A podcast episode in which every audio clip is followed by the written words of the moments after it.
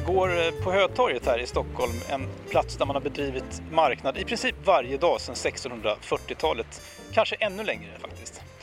Eh, det här har kunnat fortgå för att eh, de som vill köpa blommor och svamp och frukt och kanske en plånbok i fejkkläder vet att man kan köpa precis sådana saker här. Och de som vill sälja, de vet att kunderna kommer hit av precis den anledningen.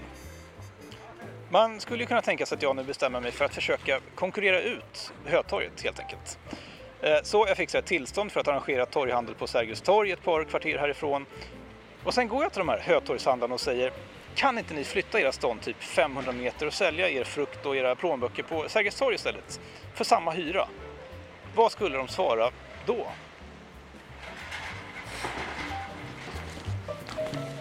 Men jag, jag tänkte så här, varför, varför står man inte på Sergels torg istället? Så här. Nej, förut det fanns på Sergels torg, men det gick inte bra. Va- varför inte då? Det var inte bra försäljning. De hade sex platser där jag provade Stockholms stad under min tid. Då gick inte det.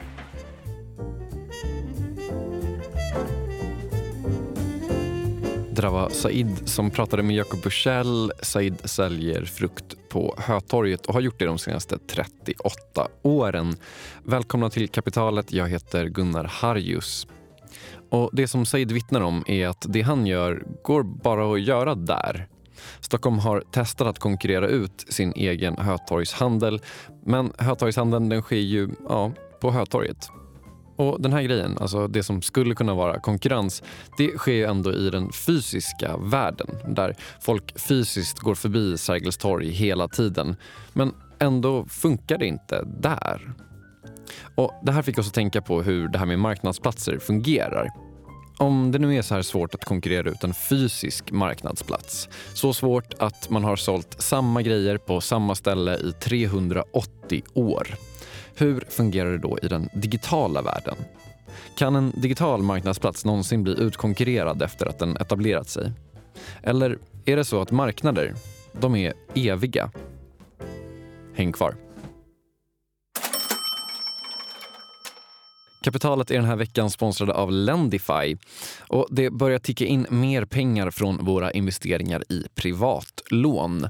Om man tänker att det här låter lite konstigt så kan jag säga att det här med blankolån, som det kallas, historiskt har varit väldigt lönsamt. Det är någonting som också riskkapitalbolaget Nordic Capital vet. De köpte nämligen nyligen nischbanken och långivaren Nordax. Nu kanske inte du eller jag kan betala 6,6 miljarder som prislappen på Nordax var. Däremot så kan man alltså investera i privatlån via Lendify. Man öppnar ett konto, sätter in pengar och sen ser Lendify till att ditt kapital fördelas mellan minst ett 40-tal olika låntagare. Avkastningen ligger vanligtvis på mellan 4 och 6 procent per år. Inte illa alltså.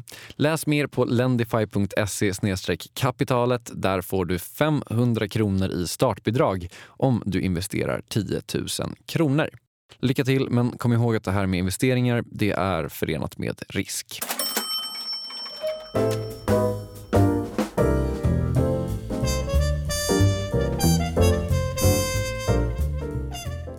Okej, dagens kapitalet handlar alltså om marknadsplatser. Hur funkar de? Går det någonsin att slå ut en marknadsplats när den väl är etablerad? Och vad gör en marknadsplats framgångsrik? Vi börjar med den sista frågan. Och svaret på den frågan kan summeras i ordet nätverkseffekter. Vad är en nätverkseffekt för någonting? Ja, nätverkseffekt eller nätverkseffekter eh, som man pratar om mycket, det är sånt som ofta uppstår. Det har ju funnits innan också, men det uppstår, ju mycket i de här digitala plattformarna och digitala tjänsterna som eh, numera är, är väldigt vanliga. Det här är Björn Axelsson. Han jobbar på avdelningen för analys på Konkurrensverket. Och han jobbar bland annat med att kartlägga marknader. Han tänker alltså ganska ofta på nätverkseffekter. Eh, grovt sett så betyder det att värdet på tjänsten ökar ju fler som ansluter sig till den. Man brukar skilja på direkta nätverkseffekter och indirekta nätverkseffekter. Där indirekta nätverkseffekter då är att det finns två eller flera grupper som är intresserade. Man skulle kunna tänka sig annonsörer eh, och kunder till exempel. Nätverkseffekter är alltså en viktig pelare för i princip alla marknadsplatser. Ju fler personer man är, desto fler ansluter sig. Och det kan man ju fatta. Om tio personer är på en marknad så kanske det inte är supertroligt att man får någonting sålt.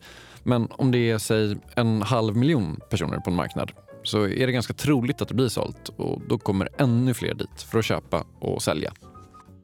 Eller till exempel Facebook skulle kunna vara det om man tänker bort annonsdelen. Att man är på Facebook för att sina kompisar är på Facebook.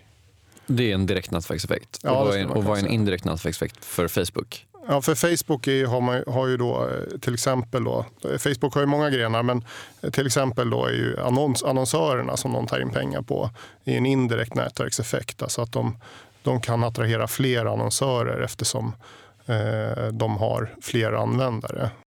Och det här är ju rimligt. Det är ingen poäng med att vara på en marknadsplats där man inte får något sålt.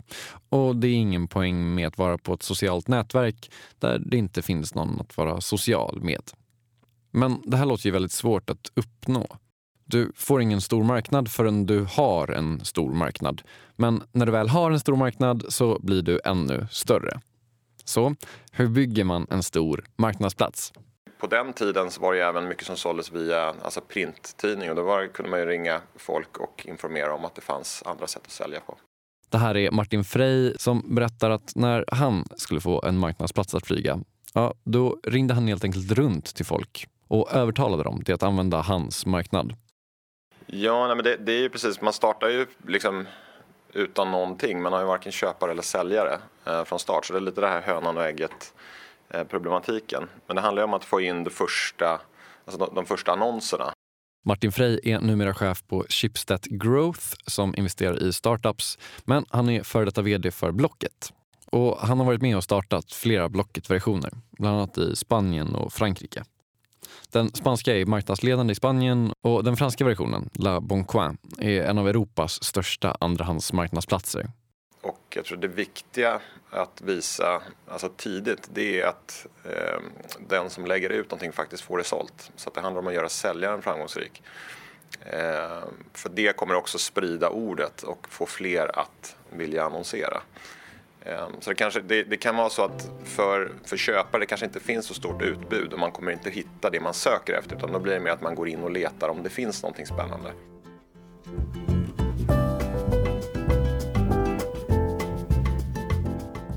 Okej, så om du överhuvudtaget ska kunna konkurrera så måste man se till att de som vill sälja grejer får sina grejer sålda.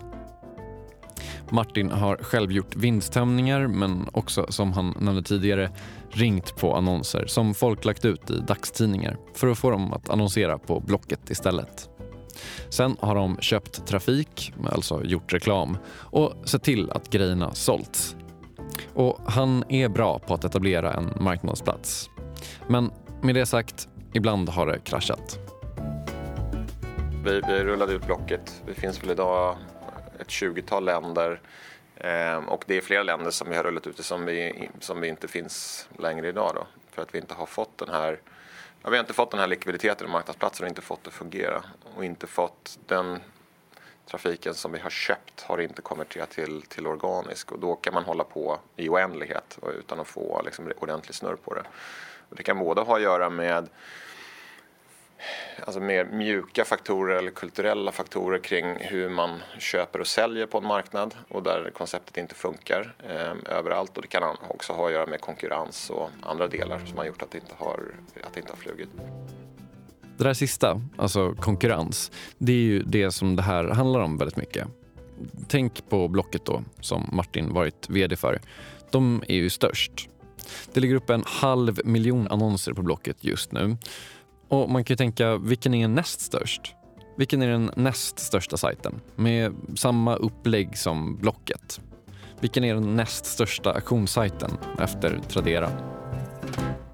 Breda marknadsplatser eller generalistmarknadsplatser där man är inom många olika kategorier och det är väldigt mycket annonser och mycket, liksom, många köpare så kan det vara svårt för en, för en, liksom en nummer två att etablera sig. Däremot så finns det ju, kan man nischa in sig på en viss, alltså en viss kategori eller en viss geografi och växa sig stark därifrån. Och även då alltså utifrån den positionen växa sig in i, liksom i andra kategorier och andra geografier.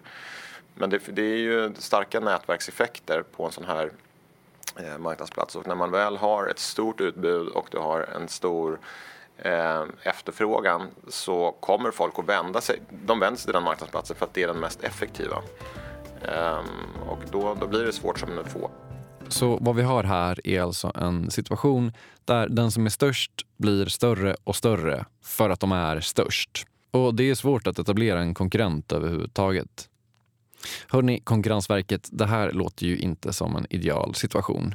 Det låter som att det skulle vara ungefär hur enkelt som helst för den största att bara utnyttja sin ställning. Man brukar prata om att en, eh, en sån här eh, digital plattform den kan tippa, brukar man säga i konkurrenssammanhang. Och det betyder i princip att man eh, börjar utnyttja det här att man har så många eh, användare. Till exempel då om man per annons skulle ta ut mycket mer i avgift än vad man gör idag. Och där någonstans så väljer an, an, eh, användarna att använda en annan tjänst. Och var går den gränsen? Det är man ju inte riktigt klar över. Eh, och det, det, finns ju exempel på eh, såna här eh, plattformar då som har eh, förlorat i värde på grund av att de, eller de har blivit mycket mindre helt enkelt och de har förlorat i marknadsställning om man börjar tappa användare då kan det gå väldigt fort. Mm. Men alltså, finns det plats för fler aktörer? Mm. Bra fråga. eh, ja, det vet jag inte. Men däremot så kan det ju vara så att man, eh, så som vi har pratat då, att eh, någon är stor ett tag och sen kanske någon annan ersätter och sen eh, någon tredje ersätter efter det. Det är ett möjligt scenario om man spekulerar. Okej, vad är det då som gör att en annan tar över? För det Björn Axelsson säger är att det skulle kunna vara möjligt ändå. Men vi frågar den gamla blocket vd Martin Frey. Tror han att någon skulle kunna konkurrera ut Blocket på, säg, 20 års sikt? Ja, men absolut på 20 års sikt. Jag tror att, och det vi alltid har sagt också, att det kommer att komma nya sätt att köpa och sälja. Eh, och med ny teknik så kan man lösa samma problem på olika sätt. Eh, det var ju väldigt många som liksom startade exakt lika alltså kopior av Blocket och det var vi inte speciellt oroliga för för att vi visste att vi gör det här bättre, vi har gjort det längre, vi har liksom rätt processer och vi vet hur det här funkar under huven plus att vi har de här nätverkseffekterna eh, och vi vet att vi är effektiva så folk kommer att komma till oss när de ska sälja någonting. Däremot om det kommer någon helt ny teknologi eh, jag vet inte vad det kan vara, liksom att bilarna säljer sig själva om några år för att de är uppkopplade och vet när det är dags att, att, att, att sälja. Det kan vara sådana saker som gör att någonting liksom tippar helt. Ehm, men det är svårt att säga nu, liksom 20 år framåt, exakt vad, det, vad, vad den teknologin eller vad det, ja, hur sån tjänst ser ut.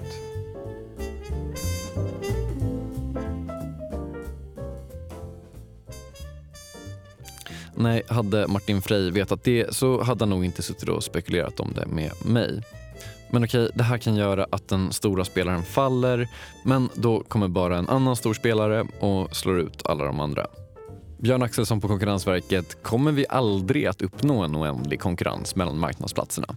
Jag tror inte att vi kommer ha en, en oändlig konkurrens. Nej, men det kommer inte heller vara en monopolmarknad. Eh, jag tror inte heller att det kommer vara en monopolmarknad på något sätt. Björn Axelsson tror att det kommer vara ungefär som det är nu.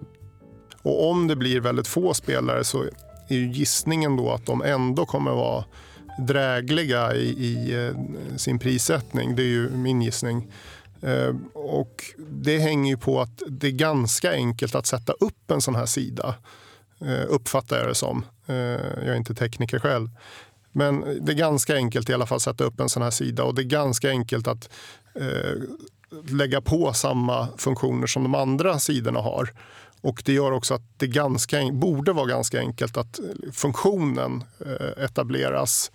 Och det borde göra då att man fast att, fast att det kanske bara finns då i det, det hypotetiska scenariot att det kanske bara finns en eller två som är väldigt stora. Så deras prissättning hämmas av att det finns en möjlighet för nya företag att komma in på marknaden. Det är ofta det vi från Konkurrensverket pratar om att det är väldigt viktigt att, det att, det, eh, att inträdeshindren på marknaden är låga.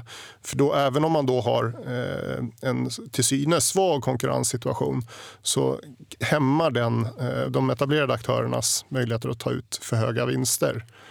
Det finns alltså en, liksom en hypotetisk konkurrens hela tiden? Ja, det kan man säga. Eh, och där, ja, men det kan man absolut säga. Det, det finns det. Eh, det är ju olika på olika marknader. Men gissningen är ju att på marknader där inträdeshindren är höga, då är det ju väldigt svårt att ta sig in. Och då avtar ju effekten av den här hypotetiska konkurrensen. Medan däremot eh, på marknader där inträdeshindren är väldigt låga så är ju eh, eh den här hypotetiska konkurrensen mycket större. Jag vill bara säga att det här med hypotetisk konkurrens inte är ett vedertaget uttryck i de här sammanhangen. I alla fall inte med den här betydelsen.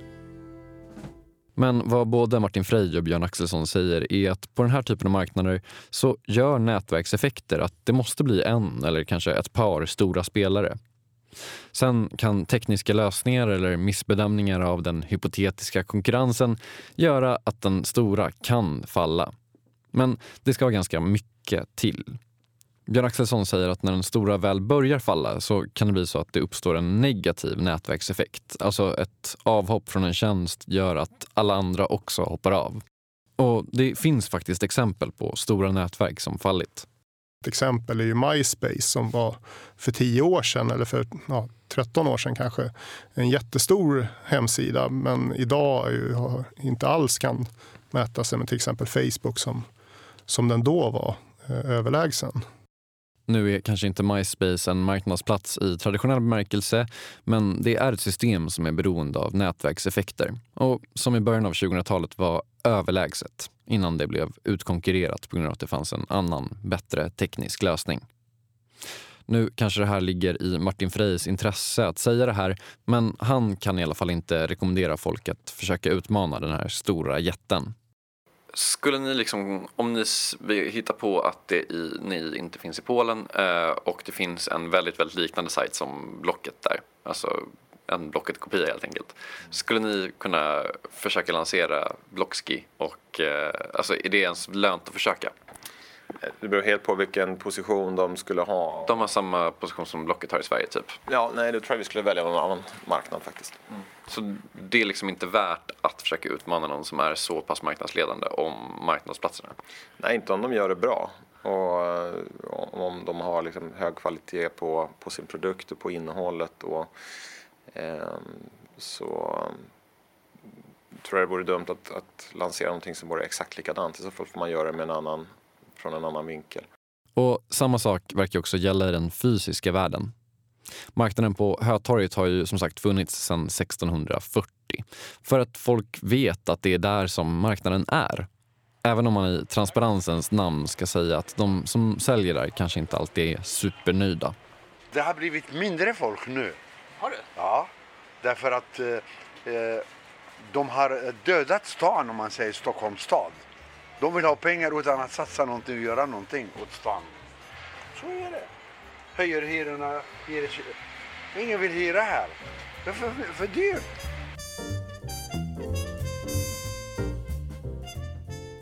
Said menar att det är yttre faktorer som gjort att handeln inte längre går lika bra. Och då uppstår negativa nätverkseffekter. Alltså att ju färre som är där, desto färre vill vara där. Och på den lite negativa tonen så är kapitalet slut för idag. Vi är tillbaka med ett nytt avsnitt nästa vecka värdet på tjänsten ökar ju fler som ansluter sig till den. Vi hörs då.